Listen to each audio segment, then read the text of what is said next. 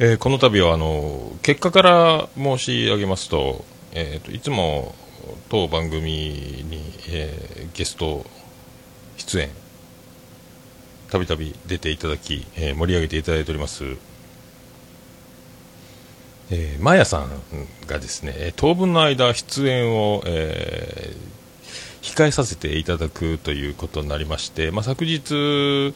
えーとまあ、マヤさんのサロンの方に来まして、えーとまあ、収録しようかというたところ、まあ、そういうことになりまして、まあ、その、えー発端といたしましては、えー私の大変不徳のいたすところでございますけども、あの最近の、まあ、悪ノリが過ぎるというか、まあ、あの私が、えー面白いことが、えー全部面白いみたいな、この、まあ、ね、すべてだ、まあ、もともとこの番組自体が悪ノリみたいな部分がちょっと強すぎる、えこともあったんでしょうが、まあ、そういう、えー度重なる、ちょっとあの、まあ、あの、不適切な、えー感じといいますか、まあ、あの、なんですかね、あの、まあ、面白く、まあ、するというとは言っても、まあ、所詮あの、えー私は、まあ、素人で、まあ、そのマヤさん自体も素人の方で、まあ、そういうの、まあ、芸人の真似事ではないしそこのレベルには達してないですけども、まあ、ちょっと下手下手になっちゃうんですけど、まあ、そういう感じであの、まあ、何をどう言ったかというのはその、まあ、言いませんけども過去のまあ収録で音源にはなってますけどもそれちょっと、まあ、そういう失礼が過ぎるという感じで、まあ、それでやすやすとやすやすとというか、まあ、そんな感じでまたこう出演を繰り返すというのもちょっとおかしいんじゃないかということになりまして、まあ、当分出演を、まあ、あの控えさせていただくということで、えー本当、私の方からも大変あの申し訳ないなと、えーえー悪いことをしたなと、えー思いまして、まあ、そういう僕のこういう、まあ、悪ノリというかですね、まあ、そういう基準を作ってしまったという部分が、まあ、強いんでしょうけども、こういうのも OK だというですね、まあ、そういう流れを作ってしまったといいますか、まあ、そういう悪ノリが過ぎたあまりですね、えー他の番組でも結構、まあ、いじられたりとか、ね、あのまあ、コントに登場するとかですね登場するって言っても名前が登場するだけなんですけどもそういうあの、まあ、あのノリという中で、まあ、いじるということで、まあそのまあね、そんなにあのだそんなにあのなんですかマヤさん自体がものすごく怒って、えー不快になって取り乱してあのすごい剣幕で怒鳴り上げるということではないんですけども、えーねあのまあ、よろしくないんじゃないかと。えーまあ、これも私の本当ね、えー責任であると、まあ、そういうことで、まあ、あの今度から、ねまあ、ちゃんとまた帰ってきていただけるように、まあ、頑張って、えーやっていきたいなと、えー思っとるわけなんですよ。であまあねそういう、まあ、ことなんですけどまあなんですかこういうのに、まあ、バチが当たると言いますか、えー昨日、そのマヤさんのサロンへ向かう道中家から駅までの間にちょっと折りたたみ傘で行けるかと思って行ってたらものすごい雨が降ってきましてものすごい土砂降りで折りたたみが小さいもんですから僕の体がはみ出るような状態でびしょ濡れになりまして、えーコンビニでじゃあちょっと大きい傘を買おうということで70センチの大きめの傘を買いましてでそれを差したところ、えーこれで大丈夫かと思ったんですけども、で、まあ、4、500円かと思ってレジで会計をしたら1500円と言われまして、もう引っ込みに引っ込みがつかず、その1500円の傘を持って、えー電車に乗りまして、で、駅を出ると雨が止んでいるというですね、まあ、そういう、えーね、神様にも叱られるということになりまして、あと、まあ、えー帰宅してですね、あの、あお店に戻って、夕方今恒例で毎日ツイキャスやってますけども、生まれて初めてですけども、途中で回線が切断するとかですね、えーそういう、えー罰も天罰も下りまして、で昨日あの営業中忙しい中あの、えー菜箸を落としまして、でその菜箸を拾おうとそのえーとガス台の下の方に床にしゃがんで床に這いつくばって手をぐっと奥まで横に伸ばして物を取ろうとすると首と肩がつって一時営業中にあの、えー作業勤労不能状態になって激痛が走るということもありまして、まあ、そういう天罰が、えー下ったといいますか、えー大変申し訳ないと、えー思っております。まああのね、いろいろそういうね、まあ、感じでございましてもう大変反省しておりますんでまたいつかですね皆さんもあの懐の、まあ、大きな方でございますんでねもう本当僕も先人からの、えー、言い伝えというかもうあのね、えー、美人の方にはちゃんとしておきなさいとえそば、にいなさいと、えー、ね反問になるようなことはないようにというふうに言われておりますのでこれからもちょっと精進していきたいと、えー、大変申し訳なかったと、えー、これからもあの決してあのねマーヤのパンティ教えてあげるみたいな番組のコーナーを作ったり、えー、そんなことが今度あるんじゃないかみたいなことはもう言わないようにしていきたいと思っております。大変申し訳ございませんでした。遠く届かない華奢なその背中を映しても眠るよ。かすかな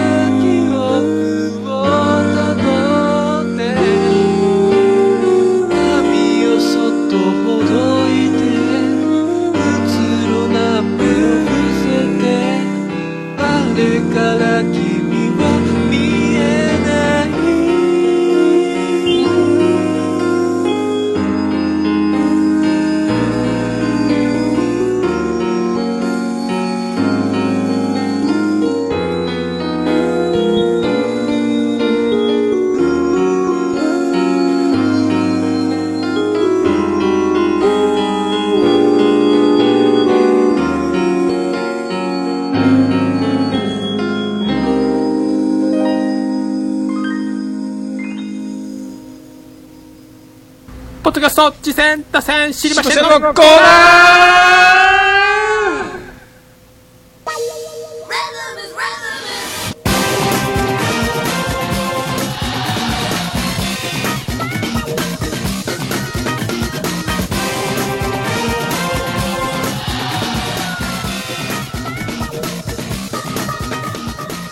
はい、このコーナーはその名の通り、ポッドキャスト次戦多戦知りませんということで、私、趣味で聞いております、ポッドキャストのあれ楽しかった、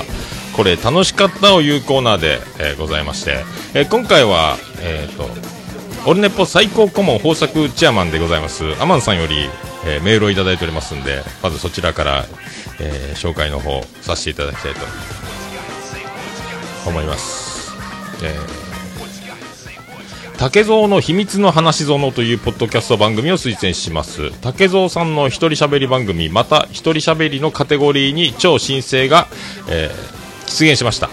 番組の時間も程よい長さ。もちろんおしゃべりスキルはハイクオリティです。ということでもう一つメールが来まして補足説明ということで、えー竹蔵さんは大人気番組「大々ダゲナ」のなんと7月のアートワークを書いた方で、えーダゲナの第107回で絶賛されてますのでそれも合わせて聞いてくださいということで、えー、と大阪人の一般人のポッドキャスト「大々ダゲナ時間」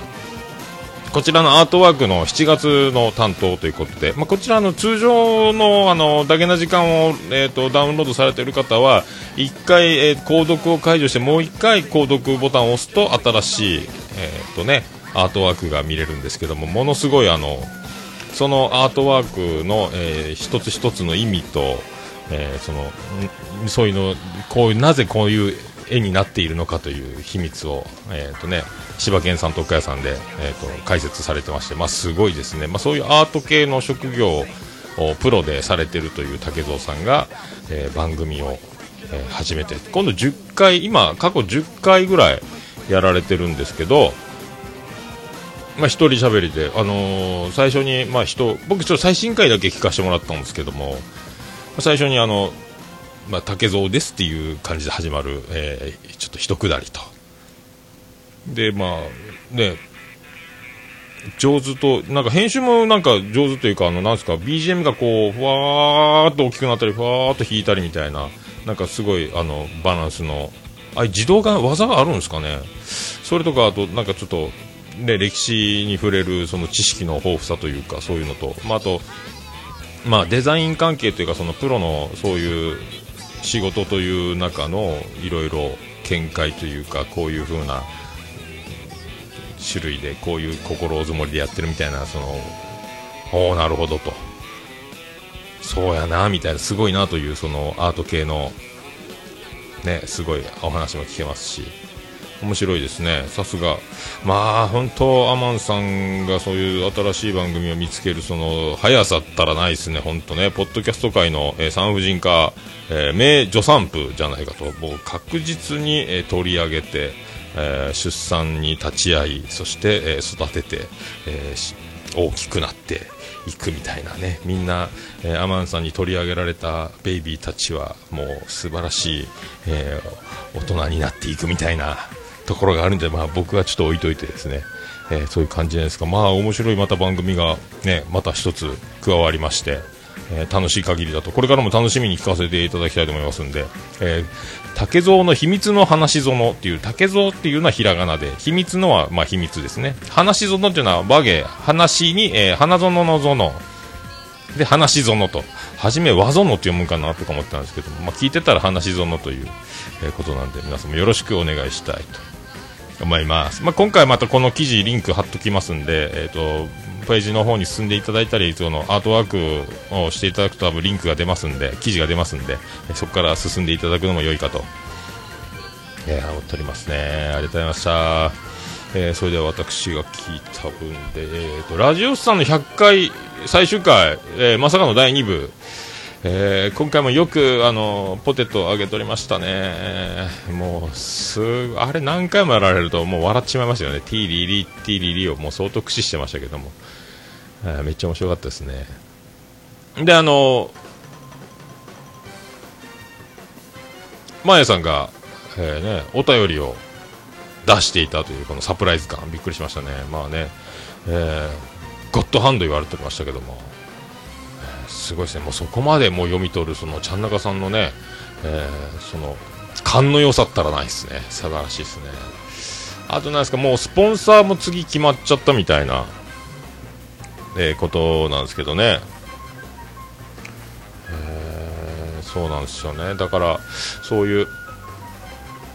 スポンサーも次決まってるんで、まあ、どうなっていく、もうオフィシャル化が半端ない暴れラジオスさんがこれからどんどん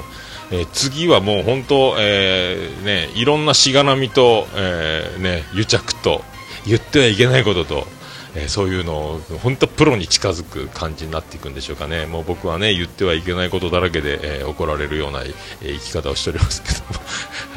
ラジオさんの次なるステージね、あの本当、え編集しないやり方、ね、僕は編集してないですけども、えー、ね、そういうのができたらね。でもあの編集が面白いっていうのはあるんですよね。もうそこら辺ですよね、まあ、また次の登場楽しみに、まあ、ゲストのオファー半端ないでしょうから。あ、ね、もしもゲストのオファーが、ね、一段落ついたらいつかはあの、ね、オルネポの方にも出ていただければと。しげち兄さんもちゃんなかさんもですね、えー、スカイプの ID を、えー、送りますんで。その時はよろしくお願いします。あと誰ですかね、新しい番組でなんかめっちゃ面白い番組があって悔しいな、負けてるなみたいな言ってたんですけど、誰の、どこの番組のこと言ってたんでしょうかね、なんか複数でやってる番組で面白いのがあるんだよな、みたいなね、負けちゃったな、みたいなことを、負け、悔しいな、みたいなこと言ってたんですけども、何の番組だったんでしょうか、えー、そこは気になるところでございます。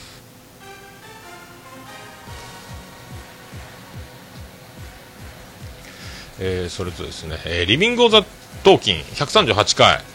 えー、これもあのー、最近笹山さんが夜中にツイキャスやってて僕もちょっと最近絡ませていただくようになりまして、えー、その中で、まあ、笹山さんがいろいろ番組をやってて僕もあのおしゃべり大怪獣なんか言っててましたけども いろいろねあの言葉の完全武装というかもうあの隙がないというかですねあのちょっと軽はずみなことを言うと全部見透かされて、えーと、自分が、えーとね、丸裸にされるというか、えー、完全にもうぐざっと切り込まれるんじゃないかっていう恐怖感があるぐらいこう完全生命体のような、えー、言葉の完全武装のようなイメージがずっとあったんですよね、追いはぎプラスアルファとか、えー、追いはぎプラスアルファとかそういうの聞いてるとですね、まあ、あの古前はあのオートガメフェスで、えー、Q さん3の Q さんと春さんと、えー、笹山さんででさ Q さんとのプロレスみたいなところで面白い人だなみたいなイメージもありつつですね、まあ、そんなのがあって、まあ、そういうイメージを払拭するというか、まあ、いろんなところでいろんな、え、顔で、え、やっているというツイキャスでその、まあ、僕のホームはリビング・オン・ザ・トーキンですよみたいなこと言われててそれでまあ早速購読して聞いてみたらですねまあ完全に漫才ですねもうね。めちゃめちゃ面白かったですね。え138回、え最新回だけ聞いたんですけども、まあ面白すぎてですね、まあ新崎さんって方とやられて、まあこれあの、沢田信也さんと一緒にギリ級とかやってるね、あの、大喜利の番組をやられてて、まあ面白い方で、今度オトガメフェスにもトークライバーとしてミュージシャンではなくて、また変わった枠で出られるということで、まあそういうあの、つわものとつわものが、えーずっとやってる番組と、えーここがホームだということで、まあそれは面白いわなと。えーすごい人がまあねいるもんでして、えーもうどこいもうね、本当、えー素直謙虚感謝に、えー僕はね、えー立ち返りまたやっていこうかと。え精進していこうかと思うばかりで、まあ本当面白い番組にまた出会いまして、まあすごい人はいるもんですね、本当ね。ぜひ皆さんもあのお聞きになられてない方はですね、まあ、関西系というかですね関西弁なんですけども、まあ、ものすごいテンポでめっちゃ面白いんでこれ台本練り込んだネタを漫才をステージでやってるんじゃないかみたいに思うぐらいなもうフリートークとの境界線をもう超えちゃってるみたいな面白さがありましたんで、えーすごいなと思いましたんでリビング・オン・ザ・トーキン、ね、ぜひ。LOT ってアルファベットで略するみたいなんですけどね。はい、ありがとうございました。あと、正しいように見える、えー1284回、7周年。ですよ。さすが、金字塔ですね。もう、8周年に突入したということで、まあこれ、そのね、またまとめ撮りで二十数本撮ってるんでしょうけど、その1本目ということで、まあ早速、増田さんの説教から始まるんですけども、いや、増田さんに怒られるとね、もう、はっきり言いますでおなじみの増田さんなんですけども、面白かったですね、忠重さんはね、えーずっと笑ってたんですけどもね、あの収録直前にそばを食って遅れるくだりをですね、もうコンコンと説教されておりますんで、これめっちゃ面白かったですね。はい、皆さんぜひ正しいように見える、もう聞いてると思いますけどね、えー1284回でございました。それと、えー猫のしっぽ、えー156回前編、えーこれで猫好きさん出ましたね。ガンちゃんガンプラ発言、えーガンちゃんとガンプラでガンがかかった。まるであの狙ってないのに、えーまあこれ事故でしょうけどもこの会話の流れ話の流れを聞いてるとあ出たと思いましたね。これガンちゃんガンプラ、ね、ガンがこう続くんですよ。いやそこはなんか、えーねよかったですね。確か。はい。山田君何だっけ芦屋雁之助の娘を歌ってあげて、ね、あと後編はですね、次回も聞いてくださいねが今までで一番揃っとったかもしれないですね。はい。すごいですね。びっくりしました。揃ってると思って。ね、スカイプで遅延が出るんでね、難しいんですけども。大体揃わないんですけどもね。はい。びっくりしました。ありがとうございました。あと、虹パパラジオ23回、えー、照り焼きマックバーガー、照り焼きソース抜き、これただのハンバーガーやないかみたいな、これ、マックポークっていうのに近づくらしいですね。豚肉らしいんですね。えーまあ、多分、注文しないと思いますけど、えーへえ、なるへど、みたいな思いましたけど。ね、虹パパさんも最近ツイキャスね、バンバンやっておりますんで、はい、僕もツイキャスバンバンやっておりますけども、ツイキャス面白いですね。まあ、編集しない楽しさ。ね、ここにあのツイキャスの良さがあるんかもしれないですけど、僕はもうね、どっちもどっちなんで、こんな感じでやっておりますけども。ありがとうございました。境目線引き、59回、えー特技の境界線。ここであの DY さんがやってたあのモノマネだったんだというのに気づきまして、もう DY さんがコントでやってたやつ、ニャンチューっていうキャラクターがあるみたいなんですね。あれ、ニャンチューっていうキャラクターっていうのを DY さんが作って DY さんが演じてたんだと思ったんですけども、これなんか公式っていうかなんか NHK かなんかなんですかね。なんかそういうキャラクターがあって、そのモノマネをするあの「めめてめれめせかずです」みたいな定番というかもうみんなしみんな知ってるよみたいなそういうもうおなじみのやつそういう僕それすら知らなくてなんか知らんなと思いましたね。恥ずかしいと思いましたけども。なるほどねと。そういうのを知ってたらさらにあの DY さんのあのニャンチューのコントももっと面白いのにもっとさらに面白くなってたんだんじゃないかと思って。一回見てみらんないかなと、ちょっと YouTube 検索やなと思いましたね。あー。まあそういうモノマネのこととか、そういうのも含めて、この境目線引きの59回めっちゃ面白かったんで、まさすがですよ、いろいろ笑っちゃいましたね。えーさすがでございました。えーそれと、ありがとうございました。えー、あばらや204号室71回。えーこれ、まあ、オープニングで、まあ、高橋君が、あの、オルネポでね、あばらやが取り上げられた時の、えーなんか順番通りに言わんじゃないかみたいな、えー多分、えー、とずらーっとその番組のリンクを貼るんですけどもその順番通りになってると思う僕ノートに、えー、と番組順番にメモってるのを言っていってるんでこの順番通りにリンクを貼るんで順番通りだと思うんですけども、えーどういうことでしょうかね、まあ、わざと、えーわざと噛みつくという構図を仕掛けたのでしょうか。ただの勘違いなんでしょうか。なんかでたまに何かで何かの表紙に順番が違う時があったんかもしれないですけどもね、まあ、よくわかんないですけども。ね、あこの回はですね、えー、臭みという、えー新語が生まれ、まあ、そういう新語に会えますんでぜひ聞いていただきたいと もう今なんか覚えてないんですけどもそういうふうに書いてるんで多分臭みという、えー新語が誕生していると思います草ひらがなで臭みって書いてますけど何やったっちゃろうか何かに何かが何かだったんでしょうねはい えーありがとうございました。えー、コジャーガール、えー7月10日号。まあ、コジャーガールね、えーやっと復活。最近またね、会社にするじゃなんじゃ、エンタープライズとか言ってますけども。会話がなんか、あの、音がちっちゃい、カラオケボックスで撮ってたんですかね。会話は小さいんですけど、えっ、と、二人で喋ってて爆笑した時にボリュームがガーッと上がるみたいな。ね、もうちょっとど、ど、あの、ポジショニングですか？iPhone で撮ってるんですかね？ボイスレコーダーですかね？もうちょっと近づけるか声張るかあのもう iPhone でボリュームをマックスにしても、えー、とちょっと聞こえない感じがして僕は耳が遠くなったんかもしれないそれであの、えー、と電源でスピーカーにつないで、えー、とプレイヤーにつないで Bluetooth スピーカーとかでつないでもそこでボリュームをマックスにしてもちょっと聞き取れないみたいな。えーちょっと小さくなって爆笑のした時にわーってでかい音が入ってちょっとその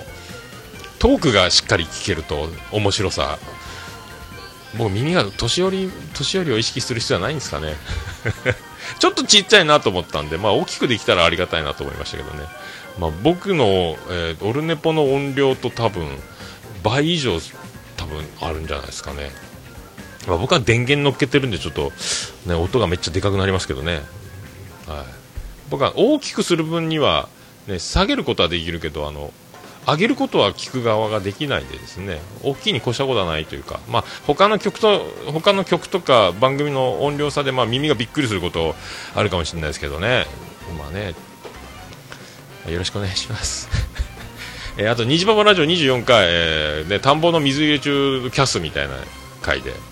水の音聞くとちょっとドキドキしますね。水没するんじゃないか？水没するんじゃないか？ボイスレコーダー落ちるんじゃないか？みたいな、えーそんな気持ちになりましたけど、まあ、ポケットに入れてるから大丈夫でしたよみたいな虹パパさんなんかツイキャスで話してて、えー言ってたんで大丈夫だと思うんですけど。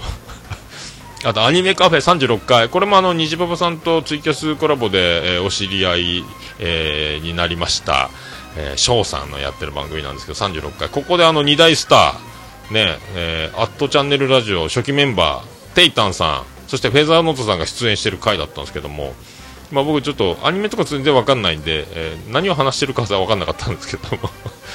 ねあの噂に聞いてた、えー弾けるフェザー、えー聞けましたね。マジのやつやったですね。喋ってるねーと思いましたけども、はい弾ける。それじゃあまあ、テイタンさんの声を久しぶりにまあ聞くと、まあなんか落ち着きますね。安心感がありますね。テイタンさんの声がやっと聞けたなと。はいね、もう番組もなくなっちゃったんでですね、はいちょっと、こういうアニメカフェ貴重ですね。テイタンさん出てる、フェザーさん弾けるという、そういう、まあそういうキャラクターを引き出せる、えーね、えー自由に、引き出すその MC 能力というこの翔さんの力が、えーふんだんに感じるというですね、えーすごいなぁと。僕も前回ねケンジ君登場でもう MC ぐたぐたでまあ反省ばかりなんですけども。はい。そしてあのありがとうございました。ザ・イマズマン287回これも笹山さんのやってる番組なんですけども。えーこれであの相方の方はですねナチュラルキラーズという方、ね、ボーカルというか歌ってカラオケでも歌えるということで「えーサンキュー8ビート」っていうめめっちゃかっこいい曲があってこれあの春さんがツイキャスでカラオケを歌ってるのを見てこのかっこいい歌何の曲なんですか？めっちゃかっこいいっすねって言ったら「えー、サンキュー8ビート」という、えー曲なんですよということで教えてもらったんでその方とやられてて、えーもう287回ですよ。すごいですよね。でこれであのコンタクトを、えー落として探すという話、まあ、よくある話ですよね、まあ、あの古くはチンプレー好プレーの広島の達川さんが試合中にコンタクトを落として、ね、ホームベース上でみんなで探すみたいなのがありましたけど、まあ、この、まあ、よくある話みたいなね、まあことなんですけどもあれだけあの見事に面白く、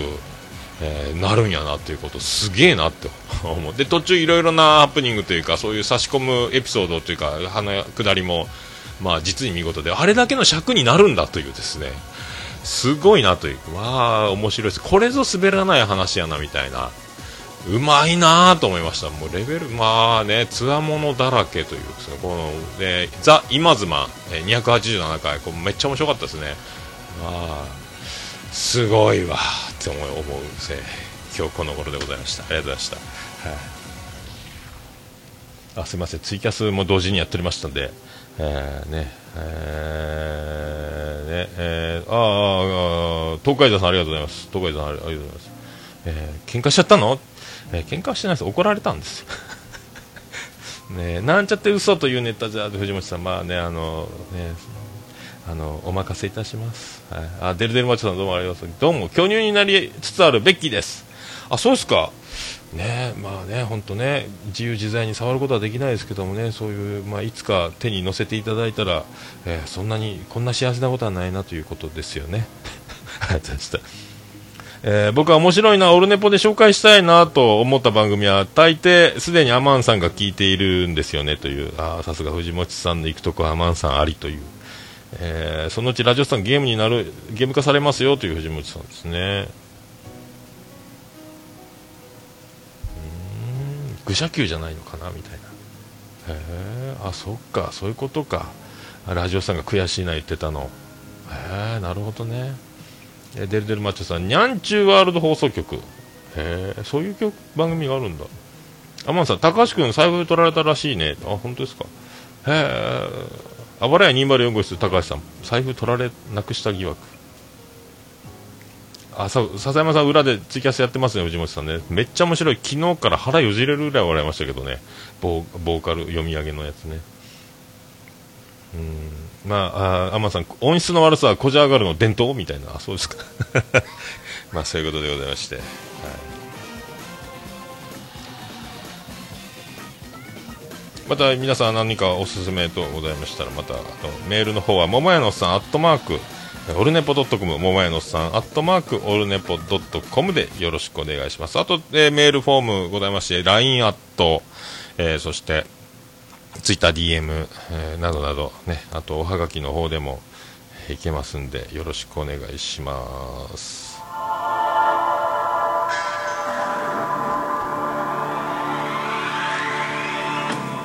おはがきの方は郵便番号813-0042福岡市東区前松原2の11の11桃焼きの店桃山でよろしくお願いいたしま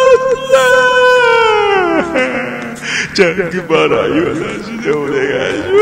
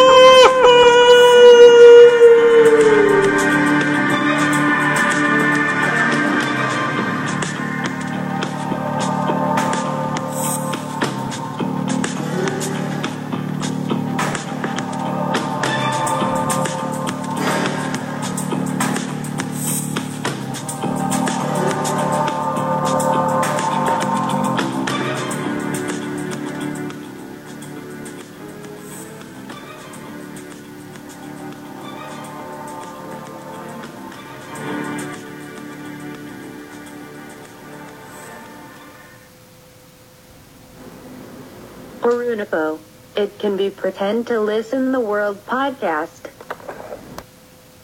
えー、ということで、とあツイキャスの終わりましたね。はい、ありがとうございました。それではまた本編でお会いしましょう。ありがとうございましたありがとうございましたと言いつつも、えー、得意のことになりました。はい、ありがとうございました。福岡市東区若宮と交差点付近から全世界中へお届け。桃屋のおっさんのオールデイズ・ザ・ネポー。